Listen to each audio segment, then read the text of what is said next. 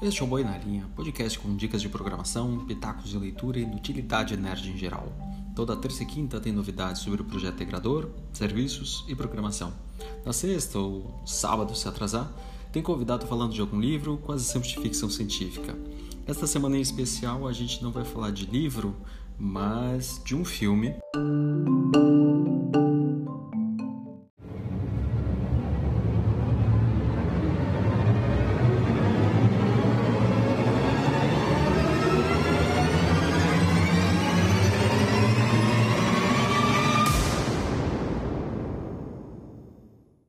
Sensacional. É só isso que eu tenho para dizer.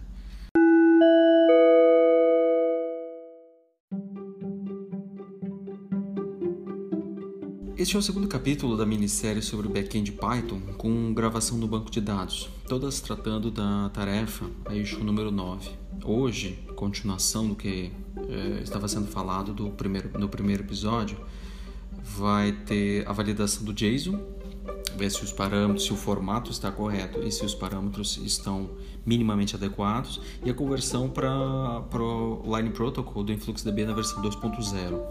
E aí no final da semana, antes do, do episódio sobre o filme, vai ter o terceiro e último capítulo, antes de começar as férias de julho, onde será falado sobre a escrita do banco e retornar lá para o primeiro cliente se, se a ação como um todo resultou em sucesso ou fracasso. Então, por enquanto, a gente é, preferiu separar é, por causa do tempo, do formato, nessas três partes. Então, a gente viu primeiro o arquivo principal, onde ele faz apenas as chamadas às funções. Hoje, duas funções de validação de JSON e conversão para Line Protocol. E na última, escrita no banco de dados e retorno.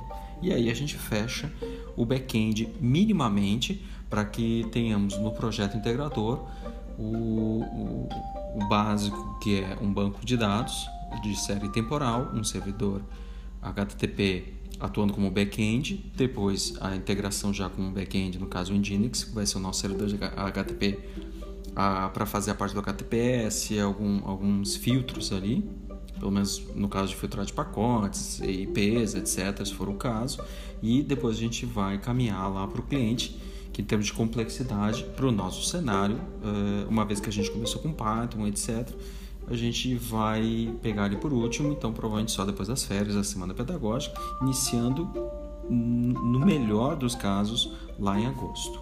Então, vamos ver por enquanto Python, que é a linguagem que é, temos como objetivo terminar ou pelo menos fazer um, um, um MVP, um projeto, um produto mínimo viável de funcionalidade para o nosso projeto.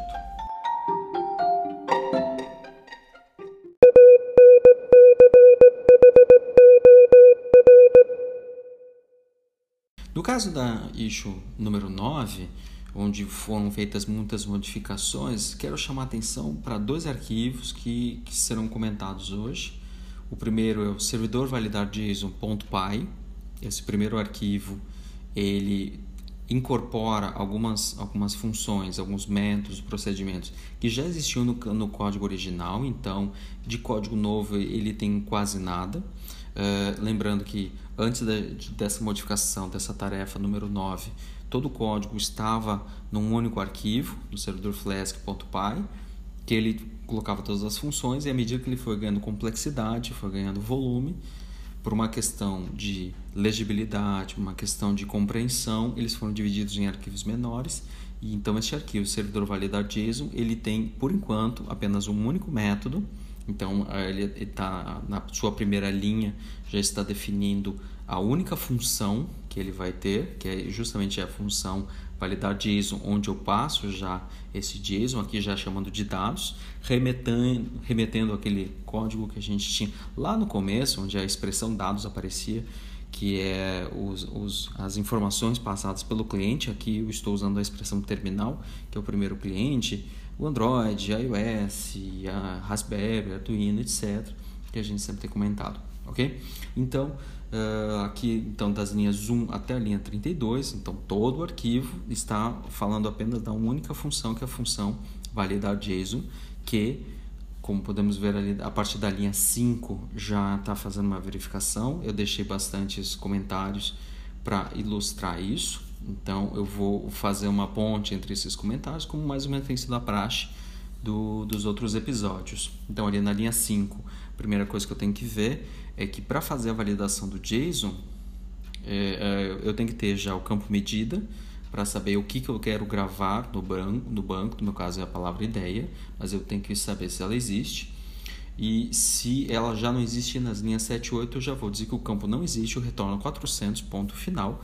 Esse código já existia, então só estou reforçando que se ele já não existe, já tem add request e cancela tudo. Já, já dá um retorno de função. Aqui é interessante que ele já é retorno de função, não é retorno do programa, no caso a aplicação Flask principal. Aqui é só a função. A função ela para a operação e já retorna 400 e nem verifica se o resto existe, né, para economizar tempo e processamento. Caso contrário, que é a linha 9, na linha 11 ele vai verificar se o tipo do dados medida é ou não é uma string. Então aqui eu estou pegando dados, dados é um dicionário, que no caso seria o equivalente ao JSON. Ele tem um campo chamado medida, então eu quero informar a chave medida, obter um valor. Então quando eu passo dados, lembrando, eu estou lendo como na matemática, dentro de parênteses, depois eu vou explodindo, eu vou ampliando essa visão. Então, por enquanto, ali, dados medida, eu quero saber se passando a chave medida eu retorno, eu tenho como retorno o valor, eu quero saber se o tipo deste retorno é a informação que está gravada ali, combinado com medida, é ou não é uma string, é ou não é uma palavra. Se não for, já retorna 400 e cancela. É, Para que fique sempre evidente, vou falar isso em todos os episódios, para sempre lembrar, eu estou analisando bons cenários e maus cenários, quando eu tenho que dar um bom retorno ou um mau retorno. E eu fui tratando primeiro todos os casos, todas as exceções, todos os casos que eu já tenho que retornar alguma falha. Volto a dizer para economizar processamento e tempo, aqui no caso até da requisição, mas para que eu possa ter, antes de mais nada, uma noção de é, quais são os parâmetros obrigatórios que eu tenho que ter. No caso, eu tenho que ter uma medida e essa medida tem que ser uma string. Se isso não acontecer, para tudo e retorna. Então, essa é a primeira parte. Uh, marcadores não foi validado, inclusive agora eu já posso falar que estava mais ou menos implícito no, no código. Se alguém de vocês, alunos, quiser se interessar fazer essa verificação, eu acho que é uma boa ideia, eu acho que é interessante, vale a pena. Vai que ganha uma estrelinha, vai que ganha uma nota, um bônus, alguma coisa. Então, se alguém se interessar, quiser fazer essa verificação de marcadores, lembrando que marcadores pode ser uma lista vazia, mas tem que ser uma lista e os marcadores têm que ser string. Tá? Se alguém se interessar, fica a dica. Voltando, na linha 17, então, só para ver se tem ou não tem valores, é a mesma coisa que medida, eu estou verificando se existe esta chave dentro do meu JSON, dentro do meu dicionário no Python, se ela consta ou não. Se não consta, já digo que ela é inexistente, linhas 19 e 20, retorna para tudo, cancela. Caso contrário, linha 21, então na linha 24 eu tenho que fazer duas verificações. Eu tenho que saber se ela é ou não é uma lista, e se ela está ou não está vazia. Então, são duas verificações que eu quero fazer ali na linha 24. Se o tipo de dados valores é ou não é uma lista, porque se ele não for uma lista, para tudo, cancela, retorna 400, etc. Ou se o length, o tamanho desta lista for menor que 1. Se qualquer um desses casos isso não for contemplado, então eu retorno 400. Ou no caso, existe medida, medida uma string, marcadores eu não faço a verificação, fica a dica para quem quiser fazer que vale nota, como adicional. Se eu verifico valores, valores é uma lista, não é vazia, etc. Se tudo isso der certo, lá na linha 31, fora do escopo de todos os ifs e elses, etc., eu tenho sempre uma resposta final, que é a resposta de sucesso, que o JSON é válido, e por fim eu retorno 200, 200 ok, e volto para uh, uh, retorno de função ali no validar JSON.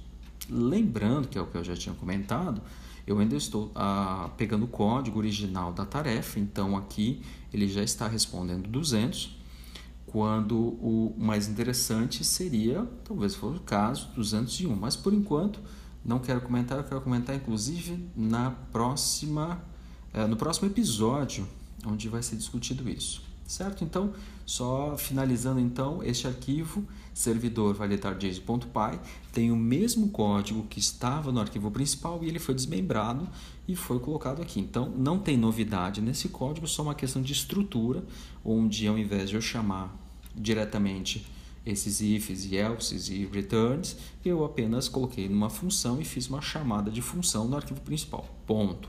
Tá? Não é, claro, não é com tanta elegância, mas esse tipo de modificação de código, onde ele tem a mesma funcionalidade, mas apenas em termos de legibilidade de código é apenas modificado, não de uma forma tão simplória, mas um código uh, com uma estrutura maior, é o que se chama de refatoração.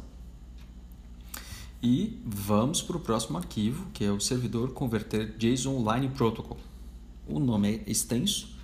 Uh, eu até dei uma olhada na PEP 8, que é sobre boas práticas de Python, sobre uma estrutura. Ou, apesar de não ser o ideal, mas se recomenda sempre usar expressões que sejam claras para o usuário. Ao invés de usar variáveis A, B, C, D, alfa, beta, gama, delta, colocar palavras que elas sejam realmente legíveis uma vez que eu estou escrevendo alguma coisa próximo do inglês. Eu até tentei, pensei se valeria a pena, isso é uma discussão que já tem algum tempo, se a gente tem que usar as variáveis em inglês, porque se eu colocar em inglês, inclusive algumas frases, elas têm até uma estrutura muito próxima do idioma. Ou se a gente coloca as palavras em português. Eu, por enquanto, estou colocando em português, eh, primeiro porque a maioria dos alunos já sinalizou que não tem tanta familiaridade com o inglês. E segundo, até para deixar evidente o que, que é Python, o que, que é variável que eu estou simplesmente criando. Então, usando assim português como variáveis e inglês como o Python em si. É um teste, é um experimento. Não sei se é o cenário ideal, mas eu estou fazendo um teste. Vamos ver se vai funcionar. Voltando aqui ao arquivo, então o arquivo se chama servidor converter jsonlineprotocol.py que, assim como é o outro arquivo, ele também define uma única função. Essa função tem mais complexidade porque eu tenho que converter um JSON para uma linha, uma string de vários parâmetros, ele segue uma determinada lógica. Essa lógica eu tenho que pegar lá do site do InfluxDB, do influxdata.com, onde na versão 2.0 eh, ele tem um determinado formato e, e, e, é isso que eu vou começar a fazer. Então, antes de mais nada, na, ali na definição, lá na linha 5, vamos já saltar para a linha 5, a primeira coisa que eu tenho que pegar é o valor da chave medida quando eu passo o JSON. Lembrando aqui, ó, na linha 1, quando eu defino o, a, a função converter JSON Line Protocol, eu estou passando o JSON. No, no arquivo anterior eu estava usando a palavra dados, aqui eu já estou usando a palavra JSON, porque eu quero realmente converter um JSON em Line Protocol. Então, uh, Line Protocol na linha 5 vai pegar antes mais nada o valor da chave medida, a palavra. No meu caso, é a palavra ideia, é uma string. Então, eu começo a construir isso. Aqui quero fazer um pequeno parênteses, embora eu esteja fazendo um podcast, mas eu sugiro fortemente quem estiver trabalhando, seja com o Studio, Visual Studio Code ou o Gitpod, que use o modo, modo de depuração e principalmente nessas linhas, linha 5, e aqui eu vou chamar a atenção de outras, que clique no botão ao lado para fazer um breakpoint, um ponto de marcação, que quando está rodando em modo de depuração, ele vai parar o código nesse ponto e aí a gente consegue visualizar o valor das variáveis e o estado do, do ponto, desse ponto de execução. Então, recomendo fortemente hum, para quem está pegando o código de um terceiro, no caso eu estou produzindo esse código e passando para vocês para dar uma olhada, que faça esses pontos de marcação. E aqui, por exemplo, a linha 5 é uma linha muito interessante para fazer isso. É, eu vou terminar o podcast essa semana, apenas com áudio é, mensurar, ver com você se, se o retorno é interessante e tentar fazer, se for o caso, apenas alguns vídeos mostrando, porque quando eu estava editando esse código, eu fiquei o tempo todo trabalhando com esses pontos de marcação, esses pontos parados, os breakpoints, onde eu parava e via na metade da execução do programa, como eu estava construindo o Line Protocol. Então foi muito importante para eu poder fazer o código. Continuando ali na linha 8, então eu já tenho, lembrando, Line Protocol já tem a palavra ideia, no caso, a medida. E aí eu começo a construir os marcadores. Então, se, linha 8, se eles existem, porque eles podem ou não existir, se eles existirem, eu vou pegar um a um, que é o que acontece na linha 11. For item in JSON marcadores. Lembrando que a estrutura que foi construída aqui, marcadores e valores, são listas de objetos JSON encapsulados. Então vai ter uma lista e dentro deles vai ter uma sequência de vários objetos. Abre chaves, fecha chaves, vírgula, abre chaves, fecha chaves, vírgula, e assim por diante. Então, aqui na linha 11, eu vou pegar cada um desses itens e cada um desses itens, ao converter para Python, ele vai virar um dicionário, que é o que acontece ali na linha 18. Então, para cada par de chave-valor, for chave-valor em item.items, então eu vou processar essa linha 18, aqui um, um pequeno cuidado, que eu vou já então para cada um desses elementos da linha 11, essa lista vai gerar uma sequência, uma, uma lista, melhor falando, uma lista de elementos, e cada elemento é um par chave-valor. Então, nessa linha 18, eu quero pegar de item e aqui eu tenho uma função .items, que daí eu posso fazer um processo iterativo, um processo repetitivo de montagem do meu line protocol. Então, na linha 18, uh, item.items, eu vou pegar uma sequência desses elementos para eu possa fazer um processo repetitivo, um processo iterativo, não é interativo, sempre importante lembrar, é iterativo de repetitivo onde eu vou pegar chave-valor, vou pegar de par em par. E na linha 20, eu vou, eu vou agregar, então, line protocol mais igual. Aqui eu já tenho alguns, algumas coisas importantes já para colocar. Então, mais igual significa que eu vou pegar o próprio line protocol e eu vou anexar ao final, agregar ao final dessa string para ir concatenando ela. Então, eu tenho a palavra ideia e aí eu vou ter vírgula, chave igual valor, vírgula, chave igual valor, vírgula, chave igual valor, tantos quanta, tantas vezes quantas existirem em relação ao meu JSON que eu tenho. Se eu tiver uma lista vazia, não vou colocar nenhum valor, até porque ele vai fazer isso tantas vezes quantas existirem. Se existe zero, ele não vai executar nenhuma vez. Se existe uma, ele vai fazer apenas uma vez, duas, três, n vezes. Certo? Então, aqui essa estrutura ela é bastante equivalente quando eu estiver trabalhando com os valores. Só que aqui, é, é, então, nessa primeira parte, uh, aí tudo bem. Então eu vou ter lá ideia, vírgula, local igual a casa, vírgula, personagem igual a Lola, vírgula, ação igual a lendo. E aí eu vou fazendo isso várias vezes. Então, essa primeira parte eu consigo construir já a primeira parte, do, a, primeira, o primeiro trecho do Line Protocol, onde eu tenho a, a, no caso, o measurement, vírgula, e as tags, os marcadores, as medidas e os, a medida e os marcadores. Já a segunda parte do código, ela tem um, um pequeno detalhe que eu, eu, achei mais interessante usar ali é o que se chama de slicing, fatiamento do, de uma lista do Python. Não sei se é a forma mais legível, mas à medida que eu fui procurando, se mostrou a forma mais elegante, mais recomendada. Eu procurei bastante o Stack Overflow. E aí eu quero falar justamente sobre isso. Porque a segunda parte do Line Protocol, eu preciso colocar um espaço e aí eu preciso colocar uma, uma sequência dos valores, altitude, latitude, longitude, separados por vírgulas. Então, aqui eu tenho um problema. O primeiro elemento da lista, eu tenho que colocar espaço e esse elemento da lista. E os próximos eu tenho que colocar vírgula. Então, somente na primeira ocorrência dos valores eu tenho que colocar um espaço. E da segunda ocorrência em diante eu tenho que colocar vírgulas sem espaço.